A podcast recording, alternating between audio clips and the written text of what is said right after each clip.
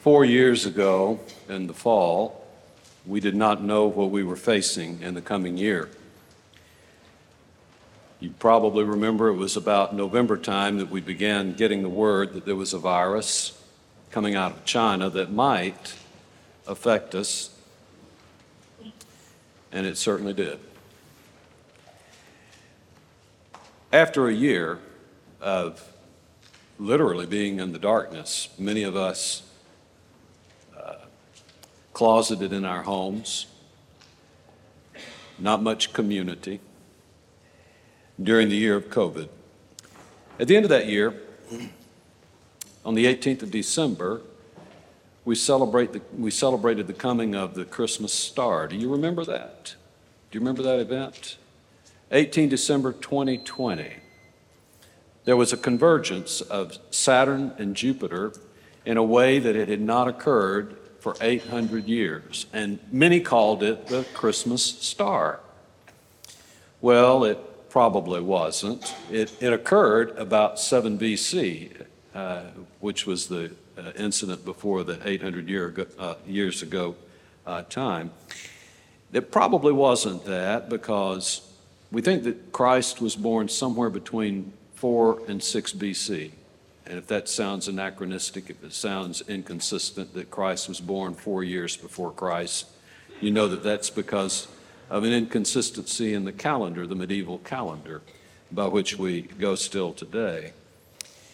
But it may have been the first sign that the Magi had that something unusual was happening in the West, that was going to happen. In the next year, in 6 BC, there was another similar incident. It was the convergence of Mars, Jupiter, and Saturn. And that may have been another sign. In 5 BC, what we do know is that Chinese astronomers witnessed, we don't know whether it was a supernova or whether it was a comet that was in the region of the uh, constellation of Capricorn. And that occurred about the same time as the Augustan census that we read about in Luke's gospel. And that may have been the Star of Bethlehem. We don't know for sure. What we do know is this that witness is given in Matthew's gospel that those magi came from the east and they walked in the light. And as they arrived in Jerusalem, they asked the question, Where is he who is born what? King of the Jews. For we saw his star in the east, and we have come to worship him. Today's text deals with walking in the light in John's gospel. And I think fully to understand what Jesus is saying there in John, the 12th chapter, we need to go back and look at the origin of that light, of that star we find it first given evidence of in Isaiah, the ninth chapter. That text to which we refer at Christmas time every year during Advent. Uh, of course, we are told, Unto us a child is born, unto us a son is given. And he will be called what? Wonderful, Counselor, Mighty God, Eternal Father, Prince of Peace. It's in that same passage just prior to that where Isaiah announces that a light will dawn. And this light will dawn not in the south, not in Judea, not over Jerusalem, not over Bethlehem, but that light will dawn in, of all places, Galilee, in the region of Zebulun and Naphtali. And we have this confirmed then in Matthew's gospel, what you might consider to be something of a prologue there, where he says that when Jesus heard that John was put in prison, he returned to Galilee and he left Nazareth, Nazareth and he went to live in Capernaum, which was by the lake in the region of Zebulun and Naphtali, to fulfill what was said through the prophet Isaiah land of Zebulun and land of Naphtali, the way to the sea along the Jordan, Galilee of the Gentiles, those living in darkness have seen a great light. Upon those who live in the land of the shadow of death, a light has dawned. You see, that is about what Isaiah had been speaking. When we shift over from Matthew's gospel to John to see what is happening in John, the 12th chapter, there are two very clear images that have emerged by this time. One of them is the light of the world, and the other is the Son of Man. And those two converge in this passage. When you do look at John's gospel to trace then the development of the idea of light, of course, in the prologue, we have a pretty full explanation about the light of the world. But the fact of the matter is, those who lived in the time of Jesus did not have the opportunity to read John's prologue. That is after the fact. And we understand and we see all of John's gospel in that light. That is the true light that was coming into the world. When you look at the events that unfold in John that reveal the light, it goes something like this. First, in John, the third chapter, there's Jesus' judgment that is related to the light. He, of course, is talking to Nicodemus, and we know Nicodemus was a Jew. He was in Jerusalem. He was a Pharisee. And Jesus says to him that light has come into the world. But this is the verdict. This is the judgment. This is Jesus' judgment that men loved what? darkness more than they did light. You see, the reason that they love darkness more than light, Jesus said, was because their deeds are evil and they want to hide them. They don't want to bring them into the light. But those who practice truth come into the light so that what they have done may be seen and it glorifies God.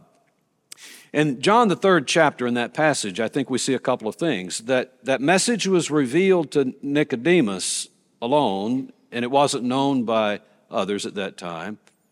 And Jesus makes a very clear distinction between light and darkness, and there is an either or choice that must be made. The next phase of the revelation of the light in John's gospel is found in John, the eighth chapter. And Jesus is in the temple treasury. And you know, being in the temple treasury, where the place of the women, the Gentiles were not allowed to go into the temple. So he is clearly speaking to Jews only. And the Bible says in John the eighth chapter that he was talking to the Pharisees and he said, What? I am. I am the light of the world. Whoever follows me will not walk in darkness, but will have the light of life. Once again, we see that Jesus is speaking to Jews and he is giving to a broader audience now the ultimatum. You either walk in the light or you walk in the darkness. The next phase of revelation in the Gospel of John related to the light is found in the very next chapter, in John, the ninth chapter. He's in Jerusalem. He is amongst Jews, and he has just healed a man who is born blind, blind from birth, born in darkness. And God, through Jesus Christ, has opened his eyes to the light. And Jesus, in that passage, then, says something rather unusual. He doesn't say, I am the light of the world only. He says, while I am in the world, I am the light of the world. What he is doing there in John the ninth chapter is he is putting his disciples and the rest of them on notice that the time of light in the world through him is limited and it's coming to an end. His ministry on earth is about to finish as the light of the world. And there's a great deal of urgency, I think, in his voice as he says this. So that is the unfolding of the story in John about the light up to John 12. The other image that is important for this passage is about the Son of Man. And once again, there's a kind of progressive revelation that occurs in the Gospel of John. Once again, he's speaking to Nicodemus first in, in John, the third chapter. He's in Jerusalem. He's speaking to a Jew. And he makes a very oblique reference to the Son of Man. And you know, Nicodemus didn't understand much of what Jesus was saying, and he admitted it. And I'm not sure that Nicodemus understood what Jesus meant when he said this. But in John, the third chapter, in verse 14, just prior, two verses prior to that passage that we all can quote, John 3.16, which encapsulates the gospel, you might remember that he said to Nicodemus, as Moses lifted up the what? as he lifted up the snake, as he lifted up the serpent, as he lifted up the bronze serpent in the desert, in the wilderness, even so the Son of Man must be lifted up. There's the first allusion in the Gospel of John to the Son of Man. And then we find in John, the sixth chapter, he makes it a little clearer as he is talking to the crowd in Capernaum after he has fed the 5,000. And many of them then have crossed the sea and they've come to Capernaum. And he's there explaining about the bread of life. And you might remember what he said. He said, You must eat the flesh of the Son of Man. You must drink the blood of the Son of Man to have life. And then he makes a very clear equation. He says, You must eat my flesh and eat and drink my blood if you are going to then be raised up on the last day. It should be very clear to those that were listening that he has made an equation between the Son of Man and himself. And how did they respond? They respond by being scandalized. What do you mean by eating the flesh and drinking the blood? What I think is pretty clear, even at this point, they do not fully understand what he means by being the Son of Man. There's one other time before we come to the John, the 12th chapter, where we have a revelation about the Son of Man, and it's to the Pharisees in Jerusalem. And he predicts and he makes it very clear what he meant when he had talked to Nicodemus. He had said to Nicodemus that the Son of Man must be lifted up. And in John, the eighth chapter, he says to the Pharisees, When you lift up the Son of Man, whatever that means, I'm not sure they understand it. When you lift up the Son of Man, then you will know I am He. And he makes that very clear. What's not yet clear, even when we come to John, the 12th chapter, is exactly what he means by being lifted up. So let me make a couple of observations about these two images in the Gospel of John. We see in each one of these instances that Jesus has not made yet a connection between the Son of Man and being the light of the world. That he has not explained what it means to be lifted up yet. And he has communicated this only to Jews. He has not communicated it to Gentiles. There's no explicit and direct invitation that has been given in the Gospel of John yet to the Gentiles. John 12 is a pivotal text in the Gospel because it extends the Gospel from the Jews to the Gentiles and it explains the identity of Christ, the Messiah, as both the Son of Man and the light of this world. So, if you would turn to John, the 12th chapter, I want to walk us through very quickly the context before we look at the passage. You see, it is after the triumphal entry. And in verse number 23, which is a background for the two verses today, it says that his hour has come he says that his hour has come in verse 23. When is that hour? We don't know. But what we do know is in the next, very next chapter, we have the Lord's Supper. So my guess is it is probably late on Thursday and Passion Week. And what we do know is this in the Gospel of John is the very last act of public ministry by Jesus. Now, there are other events that are recorded in the other Gospels, but in the Gospel of John, he makes it important it is important for him to say in verse number 36. You see what it says in verse number 36. At the very end of this event that we talk about today, then he did what? He went away and he hid himself from them. And there's an epilogue that comes after this. But the next event is the Lord's Supper. You see what happens in this passage just before verses 35 and 36. Jesus has an encounter with the Gentiles. Look at verses 20 through 26. The Greeks seek Jesus in verses 20 and 20 through 22. Now, these are not Greek speaking Jews, as sometimes we refer to Greeks in the New Testament. When you see this word that is used for the Greeks, the Grecians, everywhere else that it is used in the New Testament, it is in contrast to the Jews.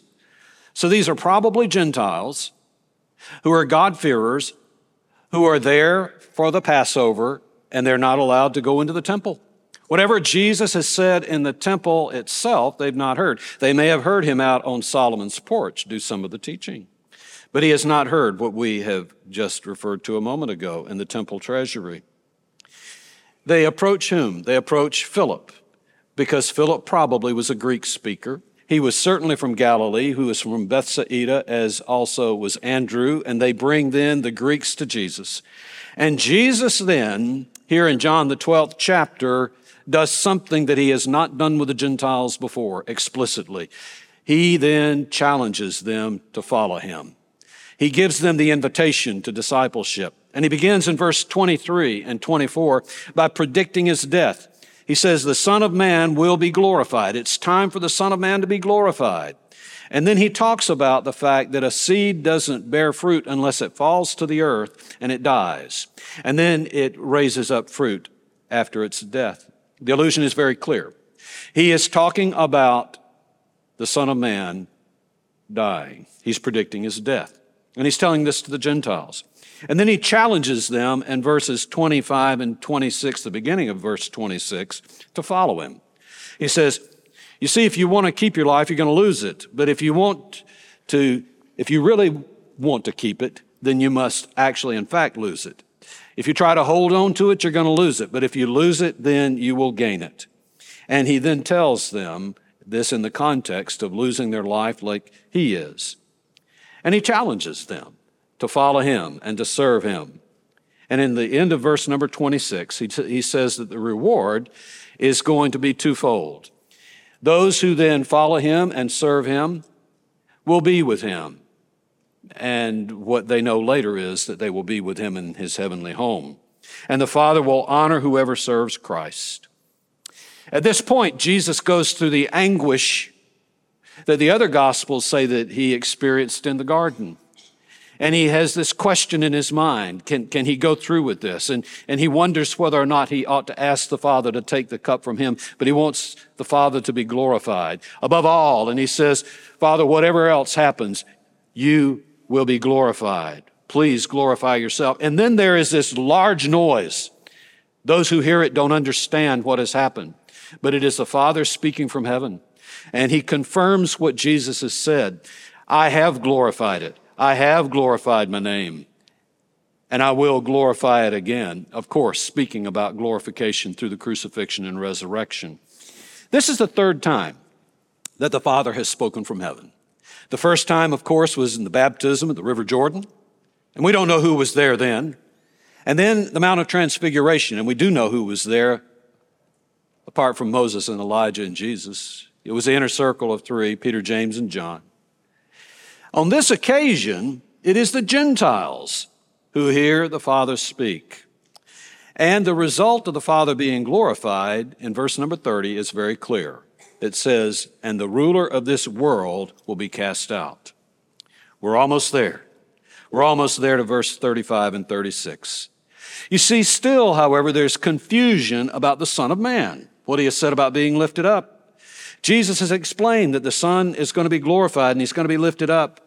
And in the context of the seed dropping to the ground, it is obvious to those who are hearing that it means that he is talking about his death.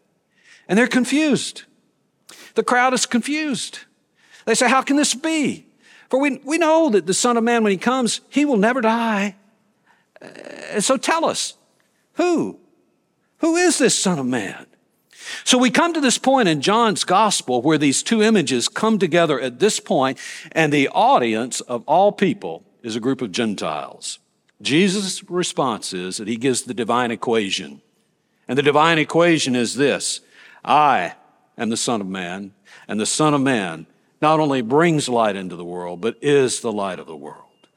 So we come to verses 35 and 36. So Jesus said to them, and I think this is his disciples and the Gentiles who are listening. For a little while longer, the light is among you. Walk while you have the light, so that the darkness will not overtake you. He who walks in the darkness does not know where he goes.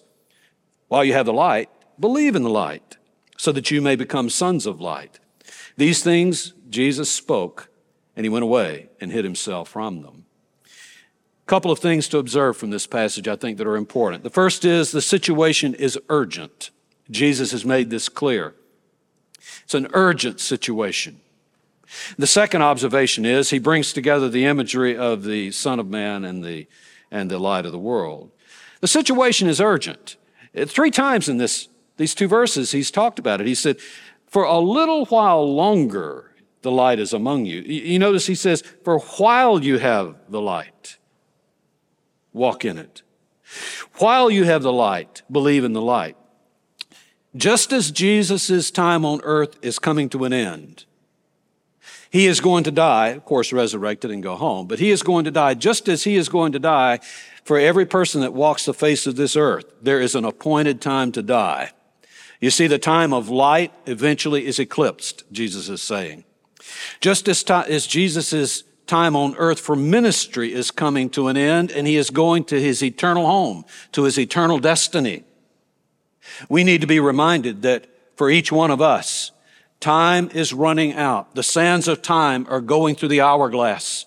And as the bottom fills up, if we have not made that decision, the time for making the decision about our eternal destiny is running out. You see, Jesus is speaking about the urgency of the call. Darkness threatens to overtake us, he says. If people don't walk in the light here and now, Jesus tells us today, then they will lose their ability to see reality as it really is. And we've talked about that the last couple of weeks, seeing reality for what it really is. You know, Paul tells us in 2 Corinthians, he says, The God of this world has blinded the minds of those who do not believe so that they might not, see the light of the gospel and the glory of Jesus Christ, who is the image of God. You see, people all around us today walk in that darkness. And when they do, I think what Jesus is urging is when you walk in the darkness, you don't know where you're headed, not just today and tomorrow, but eternally. When you walk in that darkness, he's, he's saying, you lose your moral and spiritual bearings to live godly lives here and now, but you also don't realize where you're headed. You're blind. And if people continue to walk without that light, when the sands of time finally run out, their destiny is eternal darkness, separation from God, and in several places in the Gospels, Jesus is very explicit about that. He says, when that time happens, then they will be cast into the outer darkness, and there will be great weeping and gnashing of teeth. One thing that Jesus is saying in this passage is time is of the essence. There's a sense of urgency. I am going to be on this earth only so long. And of course, then he calls his disciples to be the light of the world. But just as his time was running out, so our time runs out if we have not made a decision for him. The second thing is this he brings together these two important aspects of the Son of Man and the light of the world. He says, Walk in the light. Walk in the light. This is a total lifestyle decision. The word is related to the word peripatetic, which we use for people who walk about. Walk about. It has to do with a holistic behavior.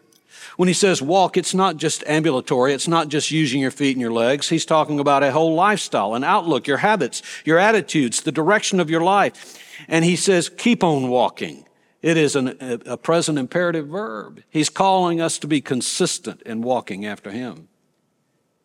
Just as he has said before in the Gospel of John, this is a clear cut decision between light or darkness. To walk in the light is a choice. It's not just mindlessly taking a stroll. Either we choose to serve God or we serve the world. He said this in the Sermon on the Mount. You cannot serve two masters. You will either love the one and hate the other, or you will be despise the one and be devoted to the other. In James's gospel, uh, in James's letter, he says that if we are friends with the world, then we have chosen to be enemies of God. There is a clear cut decision. It is like when Elijah stood before the 850 prophets, 450 of Baal, 400 of Asherah. He stood before the king of Israel, before Ahab, and he said, It's time to stop dickering. It's time to stop dissimulating. It's time to stop compromising. You cannot have both. How long will you halt between two opinions? He says to them. If the Lord is God, follow him. But if it is Baal, then follow him. It is a clear cut decision that Jesus is talking about here when he says to walk in the light. You see, either we are clearly in the light or we're clearly in the darkness. He talked about that in the Sermon on the Mount. We talked about it last week. Remember what he said about the eye? He said, The eye is the what? The eye is the lamp of the body. Hmm. And if your eye is clear, the whole body is full of light. But if your eye is bad, like if there's a mote in it, remember that? If your eye is bad, then the whole body is full of darkness. And if the light in you is darkness, how great is that darkness? There's a choice this morning. Every person on the face of this globe has a choice to make, whether they walk in the light or whether they walk in the darkness. The second thing that he says here in, in this passage is to believe in the light. To believe in the light. This, once again, is a conscious spiritual choice. It's not something that we do naturally. It's not according to our natural instincts. It's not aimlessly sort of believing in things. It is a cognitive, active decision based on the Word of God and God's promise. This believing is not just in the head, we know that. It's to trust. To trust in a reliable relationship with the light of the world. To trust in a reliable relationship with Jesus Christ, for we're told in John's prologue, it wasn't John the Baptist who was the light. It wasn't any of the other prophets who were the light. He says the true light that was coming into the world was the light of all men. And that was, of course, Jesus Christ. Only he is reliable. John later in his first epistle puts it this way The darkness is passing away, the true light is already shining. In 1977, in September, they launched Voyager 1. It's hard to believe. That's 46 years ago. Many of you were not born then. And where is it? It's going, going, go. It's in interstellar space now. It's gone beyond the heliosphere. It's 15 billion miles away. Well, what guides that satellite even today? A 12 foot high gain antenna that is controlled by the AACS, the Attitude and Articulated Control System. You see, it's tuned and it keeps it on course and on mark. But you know what's going to happen in a couple of years? The power in Voyager 1 is finally going to be so weak that it cannot serve its useful purpose anymore. They'll probably shut it off. It won't do any more scientific uh, experiments, and it will become redundant junk someday in outer space. Christ promises to give us direction. He fine tunes us to our spiritual antenna, and He never runs out. He is a perfect guidance system. He is of infinite duration, and His ultimate purpose is the destination to be at home with the Father. You see, there is an end in mind with Christ. When we believe in Jesus Christ as our direction and our compass, we don't follow worldly standards. Worldly standards of good and right do not prevail. You see, because they're socially constructed. There, and there is some truth to postmodernity there. They're socially objective, culturally conditioned.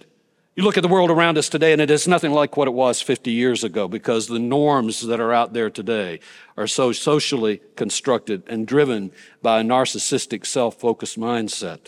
No, we don't follow those worldly standards. We follow Christ. And we need to beware of counterfeits. Paul tells us in 2 Corinthians that Satan disguises himself as a what? An angel of darkness? No, as an angel of light. And there are false prophets today. Some of them even stand in pulpits and proclaim a false gospel. They are his servants who disguise themselves, Paul says, as servants of righteousness, but they're actually servants of darkness. You see, there is a confusion of darkness today. The other day, I visited Kate and Brady Cohn at the hospital. It was over there in Mansfield. I hadn't been there in a year, year and a half or so since the birth of the first child, Emma. And there was construction there. And it was about oh, three o'clock in the morning, two or three o'clock in the morning. It was dark, it was kind of rainy. And I, I tried to negotiate myself to what I thought was the emergency entrance. And then lo and behold, guess what? I saw right in front of me a sign that was red and white. And what do you think it said? Wrong way. What do you think I did? In a big hurry, I turned around. I finally found the entrance. But folks, that's a real problem under the cover of darkness. Do you realize that Texas has the highest rate of wrong way fatal crashes in this nation? 75 a year. Just the other day by Hulen Mall, headed westbound on the eastbound lane was a crash that killed two. Back in September on Chisholm Trail, three blocks from my house, a drunken driver driving south in the northbound lane left one young lady dead. The month before that, in August, on the Dallas North Tollway, headed north in the southbound lane, two dead. What's the common denominator in all of this? There's a confusion sometimes in the early hours of the morning when you can't see the flow of traffic. And if you maybe are not familiar with the territory, either because you're inebriated or maybe you're new to the neighborhood, or maybe sometimes you just forget where you're going. Under the cover of what? Darkness. There are people all around us every day, folks, under the cover of darkness that do not know where they're going, but they're going the wrong way. And they're headed for a spiritual crash that will leave them eternally dead. This is what Jesus is talking about. You see, there's a great sense of urgency. Walk in the light, not in darkness. And Jesus' purpose in extracting from his disciples belief and trust here is to grant them eternal life. It's not to be a harsh taskmaster, but it is to give them what we all yearn for eternal life with our Father. He says later in this chapter in verse 46 and 50, You see, I've come into the light of the world for this reason, that everyone who believes in me will not remain in darkness. And I know what the Father's will is. The Father's will is for you to have eternal life. That's his reason for calling to believe in Jesus Christ. And this decision must be actionable. It's not just in the head. He's already said, before he says believe, he says, you need to walk. If you believe and you talk the talk, you need to walk the walk. It must be purposeful. It must follow Christ. He says, come, follow me. And if anyone serves me, they must follow me. And we're reminded that that means that we need to be the seed that falls to the ground and we die to self. It must be sacrificial. We must die to self so that we can bear fruit and share the gospel with others. And it must be permanent. The verb that he uses here once again is a present imperative. It means that we don't just believe once. We don't just make a decision when we walk down the aisle. It doesn't mean that we just make a decision when we go to the baptistry and we're immersed. It doesn't mean that we just make a decision when we decide to go to seminary and take classes. It doesn't mean that we make a decision only when we teach Sunday school. It means that it is a continuous lifelong commitment to trust Jesus Christ every step of the way. We follow him, not only who gives us light, but who is light. Let me close with four observations. This message, number one, is for everyone. God loves every person on the face of this globe, and he wants every person to be saved. This is Jesus' last act of ministry, public ministry in the Gospel of John. And he reveals all of this, the Son of Man and the light of the world and the urgency of believing and following. He reveals it to whom? A group of Gentiles. It's for everyone. You see, this prefaces what happens with Peter and Cornelius. It prefaces what happens at Pentecost. It prefaces Paul's being the apostle to the Gentiles. Secondly, we're compelled, therefore, to witness as his royal family, his royal priesthood of believers. We are called out of darkness into his marvelous light so that we might proclaim his excellencies. Just like Paul, we have a commission. And he expressed his commission in the book of Acts near the end when he gave his testimony. And his commission is the same that we have to open the eyes of them so that they might not stay in darkness. Open their eyes of the Gentiles to the light and to free them from the dominion of Satan to God. We have a responsibility to witness. This message is for everyone. We have a responsibility to witness, and each one of us must make that important decision. My, my hope is that each one that is listening this morning, that is watching this morning, has made that decision. But if you haven't, the decision must be made right now. The key to right living now and the key to our eternal destiny is that we believe in Christ as the light and we walk in the light of the world. Let me close with this last observation. The time is urgent. The harvest, you know, we've been saying is white. But you know what? The storm clouds are gathering. The darkness is closing in. And folks, we know at the end times that will happen. The storm clouds are gathering. The darkness is closing in. There is a limited time to accept the gospel. Tomorrow's not guaranteed. He may come this afternoon. So, for everyone on the face of this glo- globe, the time is limited. But for each person, if you're listening this morning, for you as an individual, your time is limited. You have no guarantee for tomorrow. This moment in time is the accepted day of salvation. Let me close with a final example to illustrate this point. Yesterday, I went to the dedication of the museum, a new extension of the Vietnam War Museum out in Mineral Wells. And a fellow by the name of Don Ballard spoke. Don Ballard is a Medal of Honor winner. In 1968, he was a Navy corpsman. He was then about 23 years old, I think. And he was helping a wounded Marine that had been hit in a firefight where Don had also been. And there were four other Marines that were gathered around this wounded Marine. This Navy corpsman, Don, as he was ministering to him and helping him, a grenade then was thrown into their midst, and you know what he did. What did he do? He dove on it, and it didn't go off. And he realized and he took it and he threw it. And just as it cleared the circle of, of Marines, it exploded. For this act of supreme heroism, Don was awarded the Medal of Honor. Now stop and think about that. A moment frozen in time, a split second in one's life. And you know what? Don Ballard's life after that point was never the same. You see, forever and ever and ever, he has another identity. That day in May of 1968, he was a Navy corpsman. After that, after 1970, when Richard Nixon and William Westmoreland put that Medal of Honor around him, he was a recipient of this nation's highest award for valor.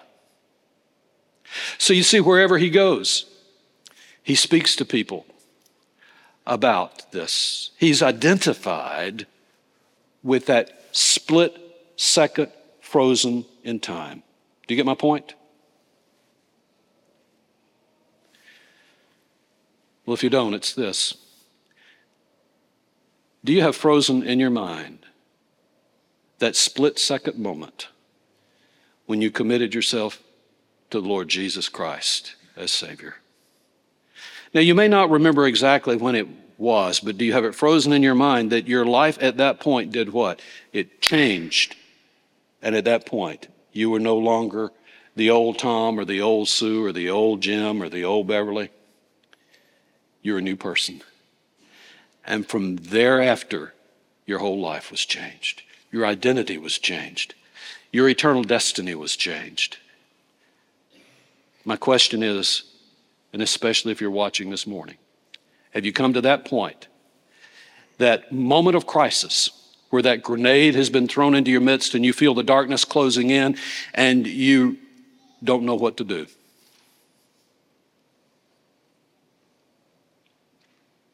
What does Jesus say? Believe in me and walk in the light, and your life will never be the same.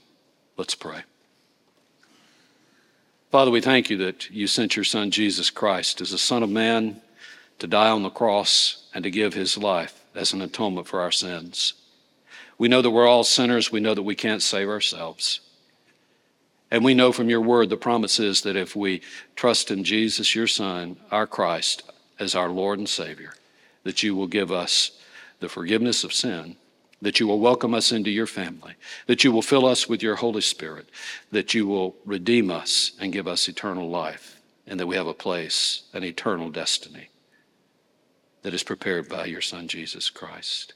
Our prayer is this morning, at this moment in time, frozen in space, that there would be someone who would make that decision for you, indelibly imprinted on their soul to change them forevermore. In Jesus Christ's name we pray. Amen.